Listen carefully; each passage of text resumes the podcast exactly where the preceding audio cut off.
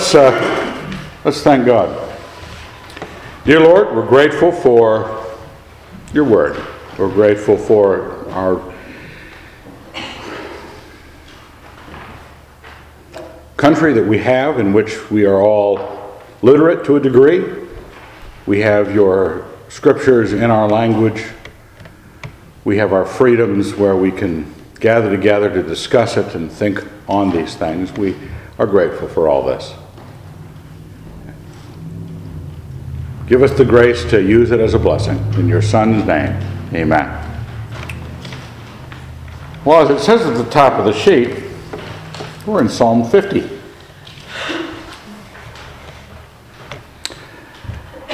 Psalm 50 is one of the Psalms of Asaph, not of David.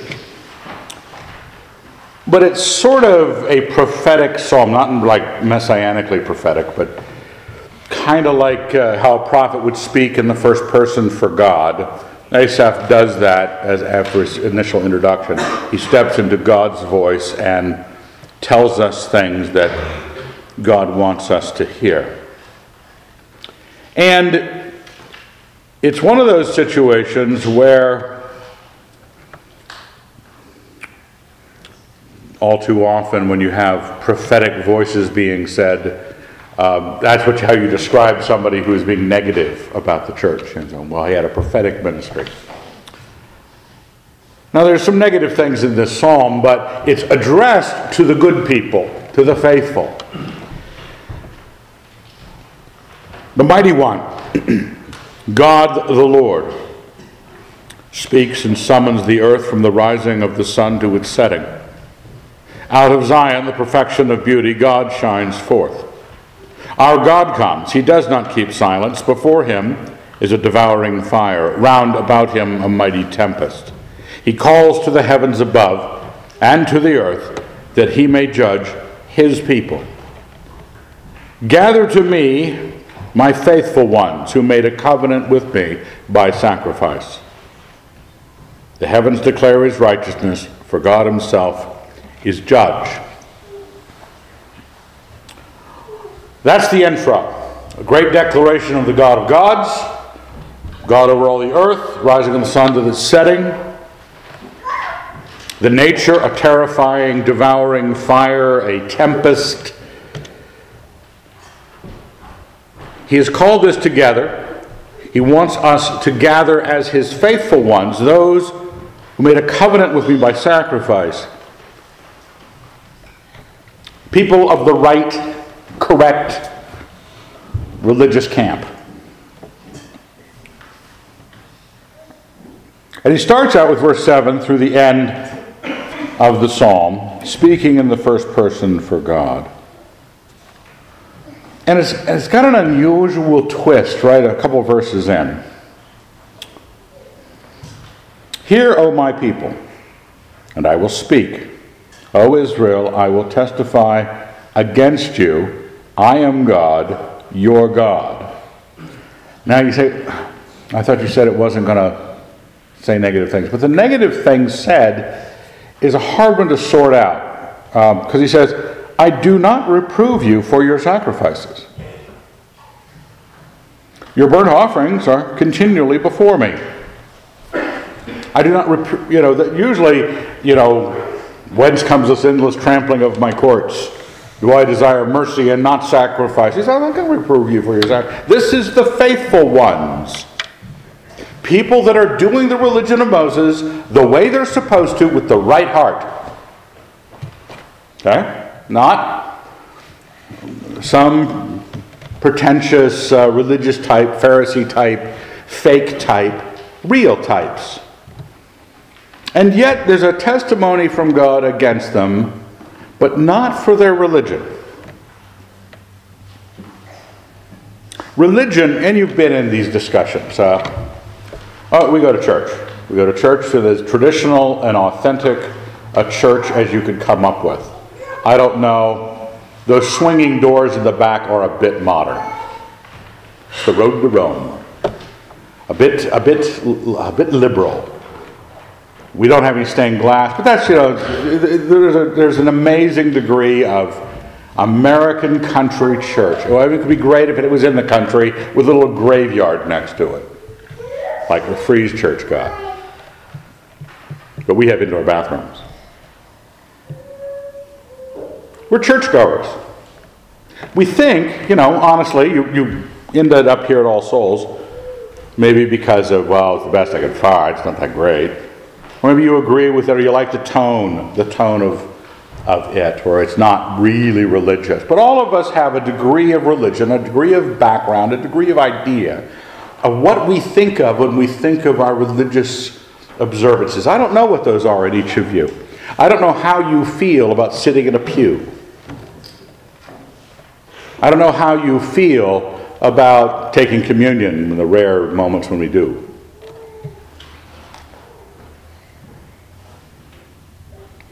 But there's something here that the end result, as acceptable as this is so generic, the church is white. Not just ethnically, but it's a white building. It says, remember the old generic brand products? There'd be a white label with the words beer across it. Everything was generic. Paper towel. Just a white. That's what this is. You could put church on the outside. And it could be right down the middle of what a Protestant believing church could be, where someone who's a Lutheran could walk in and go, I don't know, I feel okay here, I don't know what they believe, but everything seems okay. A Baptist could do the same. Not quite sure where this is coming from. And I think the Lord could say to us, I do not reprove you for your church services. I think All Souls does it just fine. Our burnt offerings are continually before Him. But then His correction to the faithful. This is where I want you to... It's sort of a reminder. I think that's what I'm looking at, is this sermon is a reminder. I will accept, verse 9, I will accept no bull from your house, nor he-goat from your folds. Hold it. I don't reprove you for your sacrifices. What's he mean? I will not accept a bull or a he-goat.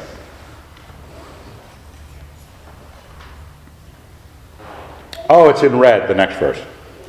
For every beast of the forest is mine, the cattle on 1,000 hills. He's not accepting the bull gift from you, the sacrifice from you, as if something was going from you to him that he didn't already own. It's like when Father's Day rolls around and mother gives little Johnny $5 to buy something for dad. He's not getting anything for dad. Mom is getting something for dad. Dad is getting something for dad. Let's pretend. But sometimes, after a certain month, kids start to, earn some money on the side. And they actually, when Mother's Day rolls around, they go out with their money and buy a gift for mom. But which is a nice shift. But the shift in religion is an erroneous one. You can't find a place to stand that isn't the Lord's. I know all the birds of the air, and all that moves in the field are mine. If I were hungry, I would not tell you. For the world and all that in it is mine. When we get religion, O faithful ones, I'm going to pretend that All Souls, since it's our church, and I'm going to be, biased towards it. That we do things the most right that could be done. Very Anabaptistic, very casual about the church. We could be right, we could be wrong, but let's pretend for the moment we're right. Underneath that rightness can be a wrong appraisal of the world. We begin to think we are accomplishing something. When I bring the choice hindquarters of the ox to the Lord, and the priest takes it and grills it on the altar, and the smoke of it goes up into the heavens, and the blood is sprinkled on everything, I begin to think that I am transferring, I call it a sacrifice, right? I take the choice things of my flock and I sacrifice it to God. I begin to think I'm giving him something, like little Johnny at 3 with the $5. It's okay to have that pretend, but no, it's pretend. If I were hungry, I wouldn't tell you. I already own the stuff you would give me. I don't need to have you feed me. Because in ancient religions, before Christ, it was easily perceived that the gods, fed on the sacrifices. He said, this is not you bringing dinner to the gods.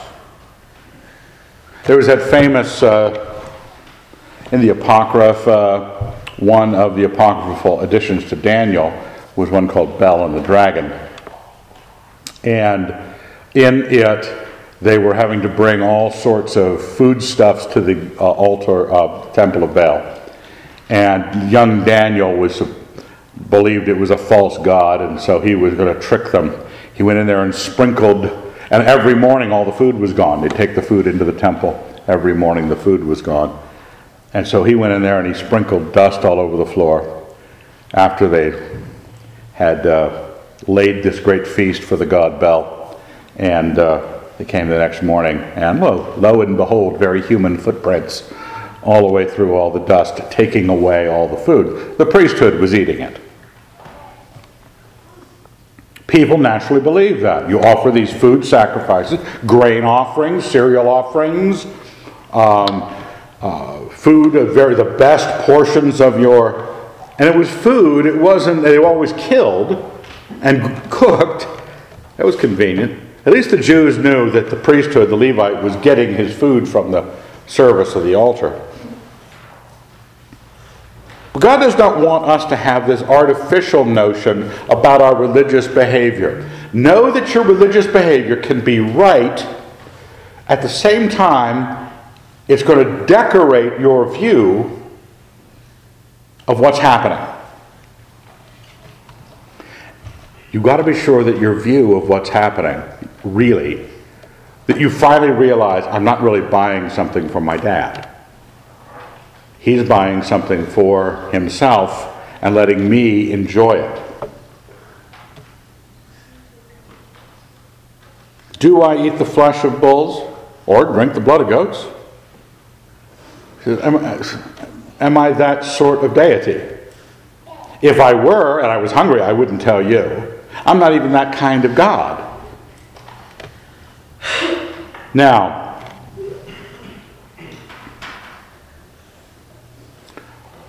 our temptations, even in the most right and faithful, God-ordained, written out like a book of church order, is the Jewish law for the temple observances and the various sacrifices that you could put together a pretty accurate effort. And they were. He's talking to the faithful ones who made covenant with me by sacrifice. I got this beef against you, he says. And it's not about the sacrifices you're offering. It's what you think under the surface. How do you measure this world?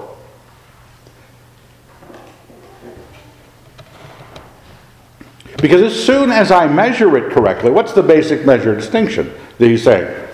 Don't think I need this stuff.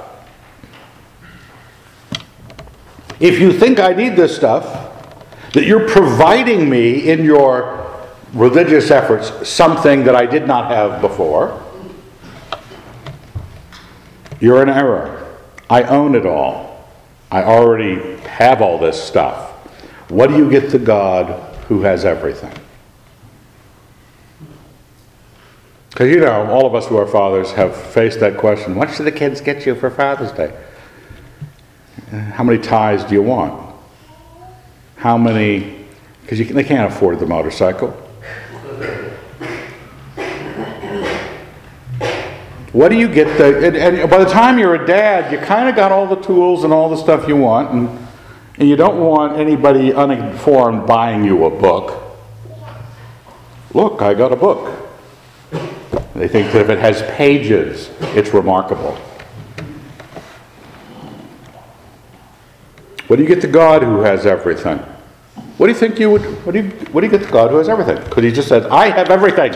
Quit giving me stuff like I needed it." Paul in Acts 17 here on the left-hand side utters the same thing. So Paul, standing in the middle of the Areopagus, said, "Men of Athens, I perceive that in every way you are very religious. For as I passed along and observed the objects of your worship, I found also an altar with this inscription, 'To an unknown God.' What therefore you worship is unknown, this I proclaim to you.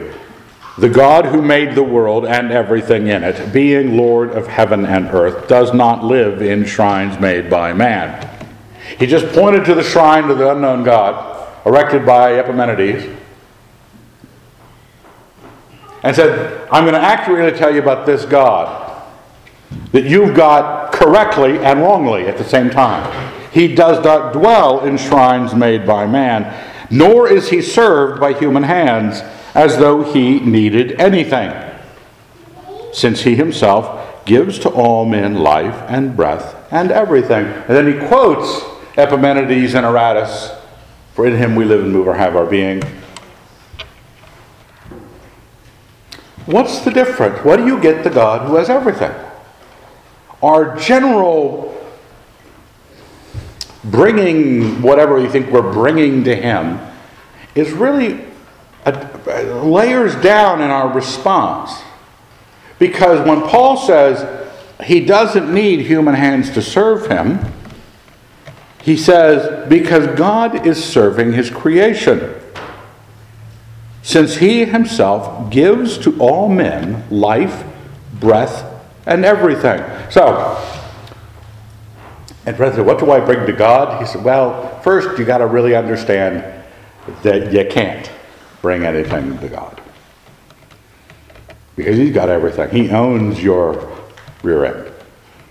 He owns all aspects. He owns the molecules on which you stand. So what do you give him?" It's more like he's spending, oh my God, I stop and think, he is spending his time thinking what he's giving us. This is a God of grace, gift, good, mercy, kindness, stuff, the very ability to have things. What's this called? Opposable thumbs. Big deal, right? When you try to pick stuff up. God thought of that, gave it to you. You see the primates in the primate house at the zoo. They're not doing a whole lot. They don't have opposable thumbs. God has given us life, breath, and everything. So what's going to happen? Do I eat the flesh of bulls, and drink the blood of goats? Do I need this from you? Do I need this endless trampling of my courts? You're doing it obediently, but do I need this? Keep your thoughts clear, because then he says, offer to God a sacrifice of thanksgiving. Because your sacrifice is obediently given. Say if we had the most obedient church service you could possibly think of, doing the right thing, no more than 2 or 3 gifts of tongues and prophecies, whatever the rules are, doing it all obediently. Part of what it reflects, our religion always will reflect what we think is true. The temptations that come to us in our religion will come to us for what we think is true, how we define our universe. And if I first define it as, he doesn't need this from me. I was in a discussion recently in the Westminster Shorter Catechism, when it says, what is the chief end of man? It's to glorify God and enjoy him forever. And which is a good answer. I think that's nice. I wonder sometimes, really that's what the world is about? God's about giving us stuff. Religion tends to want to trot something out for God. I think there's things that we bring before the Lord that he really appreciates. He appreciates our thanksgiving.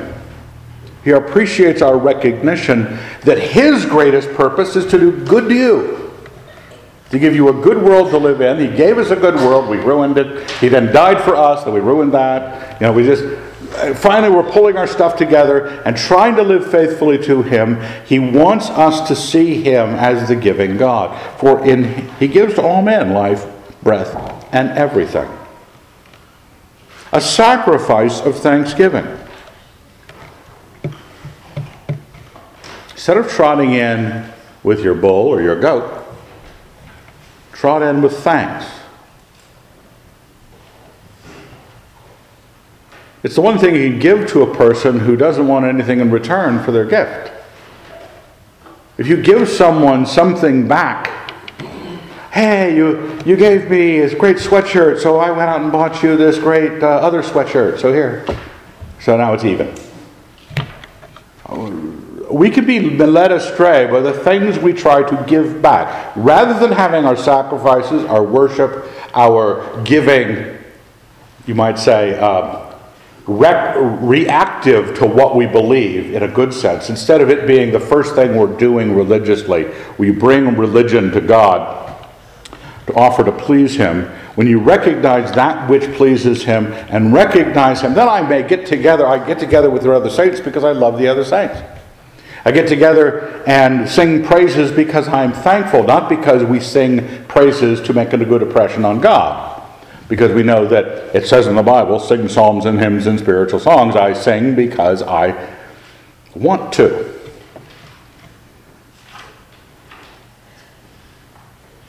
Now, one of the things that I've been a pastor for a lot of years, and I don't know how many years, a lot. Long enough to be able to be issued the white jacket. I don't know when this happens. The white jacket is bestowed upon you. There are a lot of deceptions out there because we, in the true, and there's a body of believing churches here in town that are the true, that are good, that are serving Jesus Christ. In that, we're constantly discovering good and true things and preaching on it. He wants the sacrifice of thanksgiving. So what happens? What happens to Christians? We develop a theology of thanksgiving. A famous book comes out by a notable author on thanksgiving and the benefits of it. The pastor, that'd be me, because I like thanksgiving, preach another sermon on thanksgiving, pointing out how thanksgiving is so good. Isn't it good? Let's all recognize how good thanksgiving is. I was sitting in the library this morning with my cup of coffee, going through this passage, and about to close my Bible as I came to conclusion with, what is Psalm 50 talking about? Why, now I knew. And I'm big on Thanksgiving. And we're a church that has spoken of Thanksgiving before. And if anybody published us, we'd have written that book on Thanksgiving. Or developed the theology of Thanksgiving. We can hide thanksgiving under a cloud of thanksgiving. I sat there in my chair as the clock ticked on, because I knew for every moment I sat in that chair, I wouldn't be at my computer in the basement typing this up. And it's always down to the wire. Hit print, look at my watch, have I brushed my teeth yet? I got to run brush my teeth while it's printing out, come back down to the basement, grab 61 copies, take one out for the records, and it goes into a notebook. And I take 60 to church. I sat there in the chair in the library, having concluded that I was going to say something about Thanksgiving. Looking out the windows, past the porch, and I looked out the north window, and everything is God's.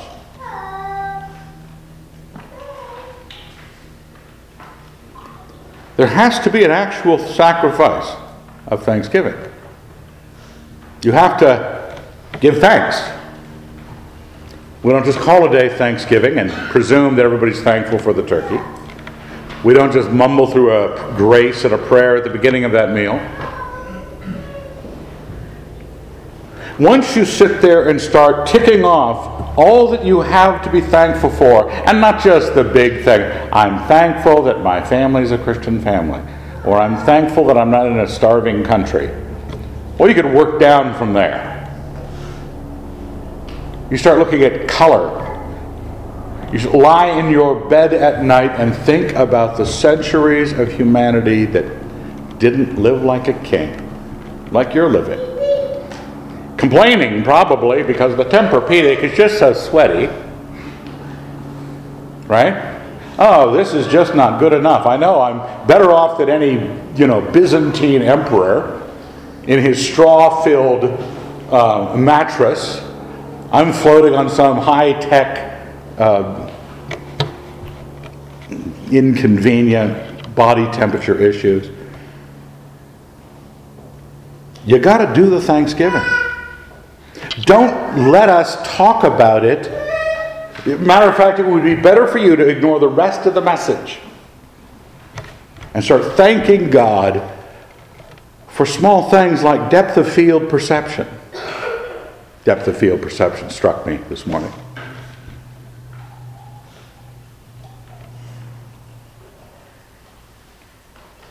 If we offer our God a sacrifice of thanksgiving and pay your vows to the Most High, if you do, if this precedes your religion, you have seen God, you have seen that God is in the world to give. What does God see as the chief end of man? Not do we in our piety want to write up as the chief end of man, because we're going to prove to him what devoted worshipers we are. Our God is proving what a devoted God he is to us, and our response ought to be not necessarily coming up with a different answer to the what is the chief end of man, but to thank him for all the good he did to you.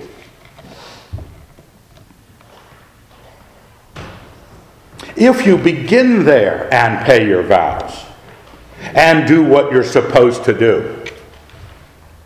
Because these people were already, you said, I got no fault with your sacrifices. You are continually offering the burnt offering. You are doing what you should. You're paying your vows. If you thank me first and pay your vows, you've got the right notion of religion.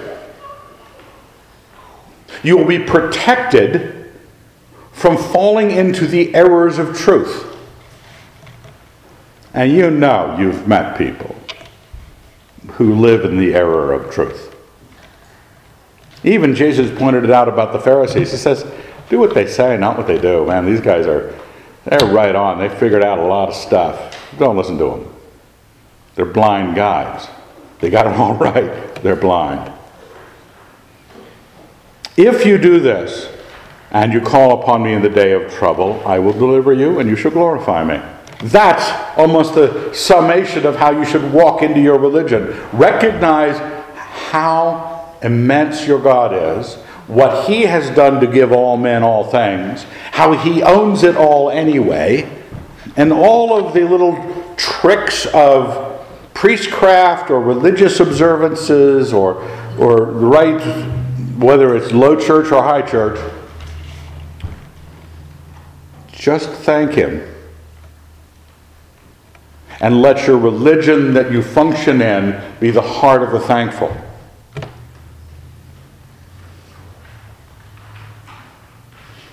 We know that this is the thing that the Scriptures continually speaks. I'm in Romans 1. I have that Romans 1:21. Although they knew God, they did not honor him as God or give him thanks.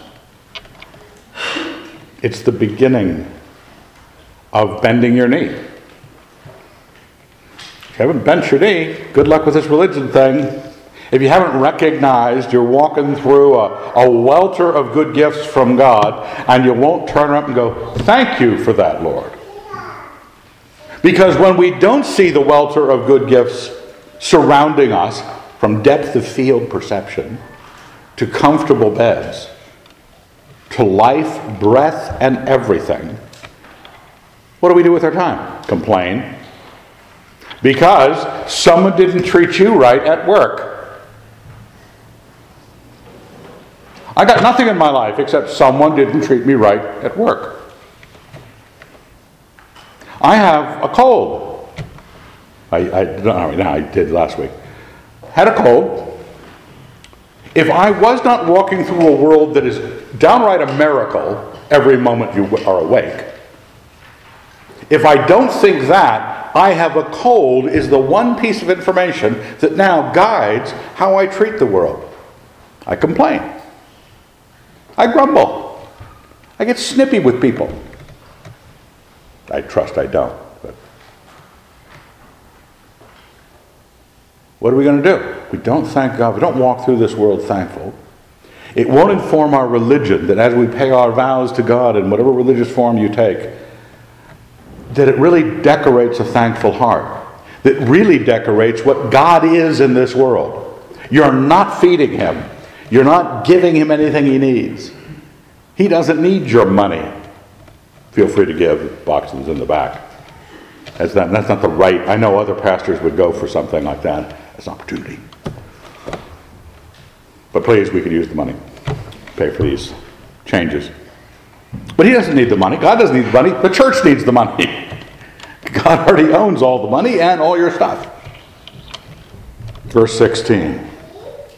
But to the wicked, because he started this with the faithful, right? I want to talk to the people who are out there doing the right thing, the right way, but who lost track of what they should be thinking about who your God is.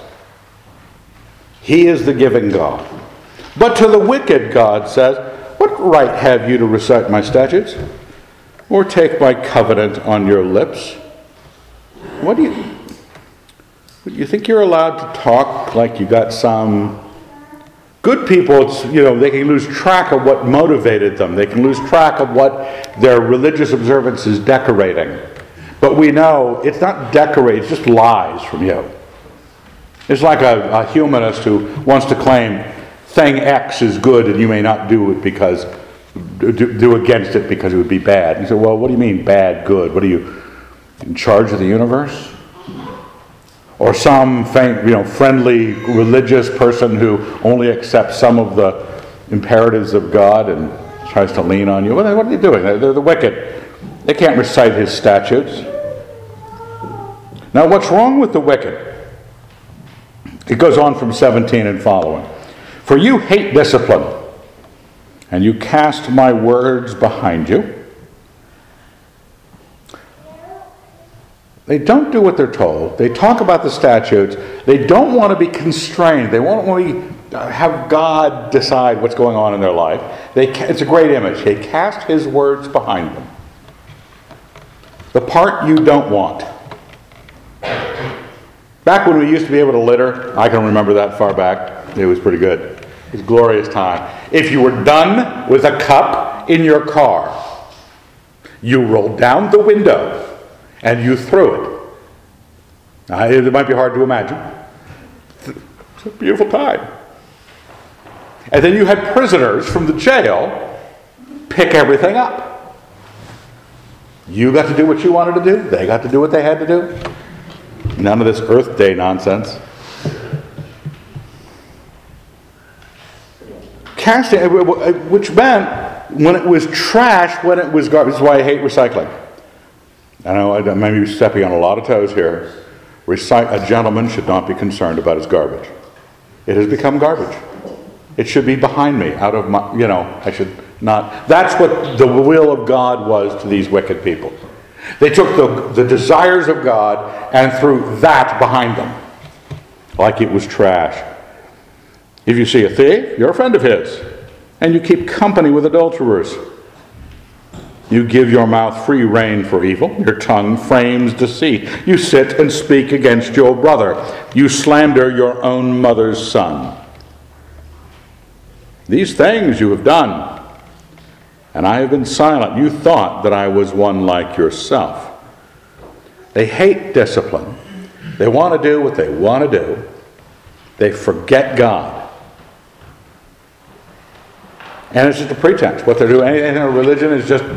However they need it, it's just a tool. It's just something they want to say to make them sound spiritual at a certain moment.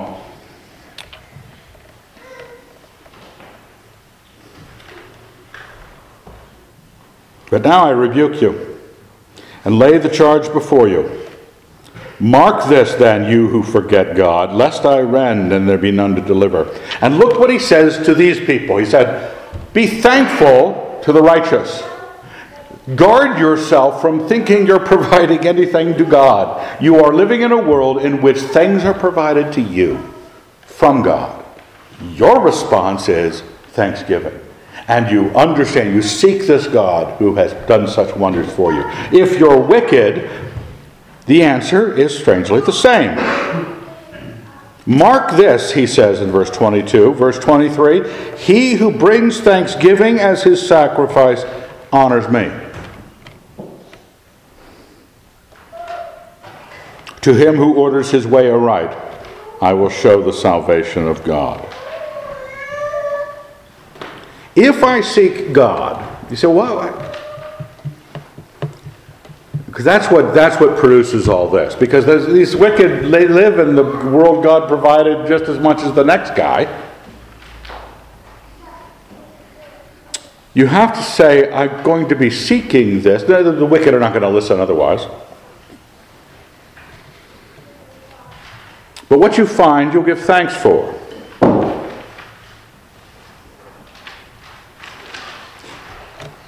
What you are thankful for will amend your lifestyle.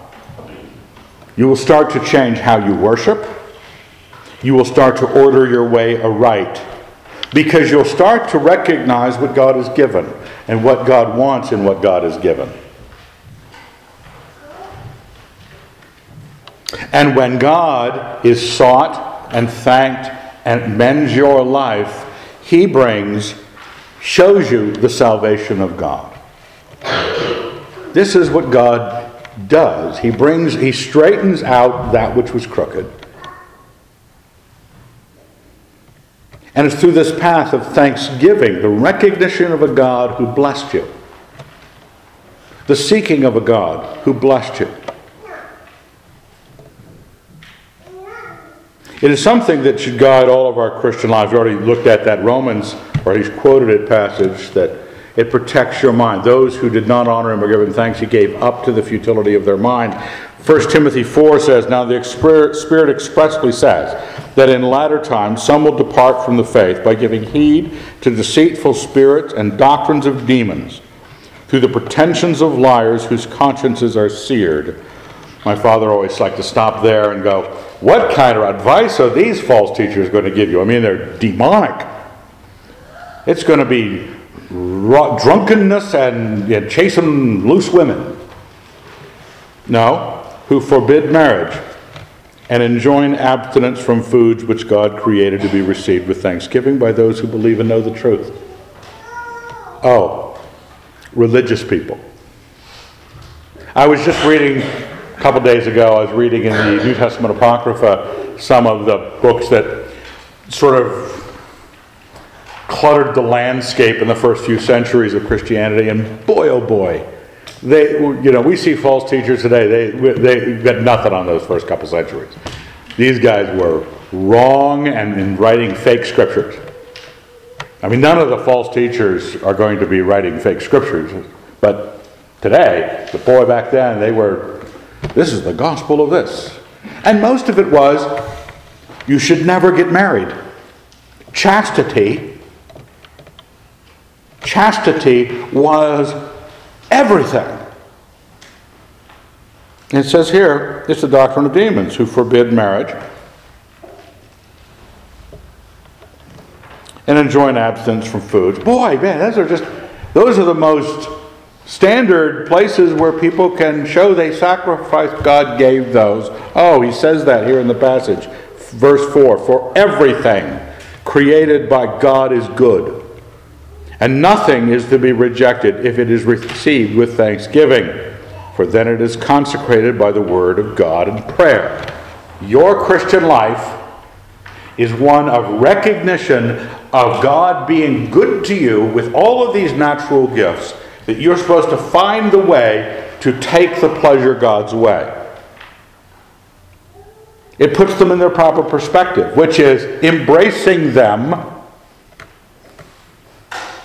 And if I'm doing it in thanksgiving to God, I'm going to take this the way I want it. No, we take discipline. The wicked will not be disciplined. But you take them in the correct perspective, just like you're going to thank God for it. You're not going to flip him the middle finger about it being in this world. Philippians 4:4, rejoice in the Lord always. Again, I will say rejoice. Let all men know your forbearance. The Lord is at hand. Have no anxiety about anything, but in everything, by prayer and supplication, with thanksgiving, let your requests be made known to God. With thanksgiving. So in pleasure, all the pleasures of this life, receive it with thanksgiving. All of the anxieties of this life, the pains of this life, receive it with thanksgiving. It takes the correct perspective on everything. It's how I stand in everything. And if I stand in this, rejoicing in the good and petitioning God about the negative, but thanking God all along the way, the peace of God, which passes all understanding, will keep your hearts and your minds in Christ Jesus. It's that salvation. You have the right, healthy response to it all. We're at that stage where family members, like the Smulderses just lost their, his dad, Tim Smulders, his dad just died. We're all at that stage where parents pass, at that stage where our own bodies begin to ail, at least for us older people. Begin to realize all the stuff that's wrong with the cosmos. We need to be trained to believe and know and recognize all the good that God has done for us. Your very being, your very breath, and everything. Let's thank God. Dear Lord, we're very grateful. You have given us more than we can take in. We see it, we enjoy it, we react to it. We don't stop and offer the sacrifice of thanking you. Write us so that our worship would be good. Whatever form it takes, Lord, that it would decorate thankful hearts. In your Son's name we pray. Amen.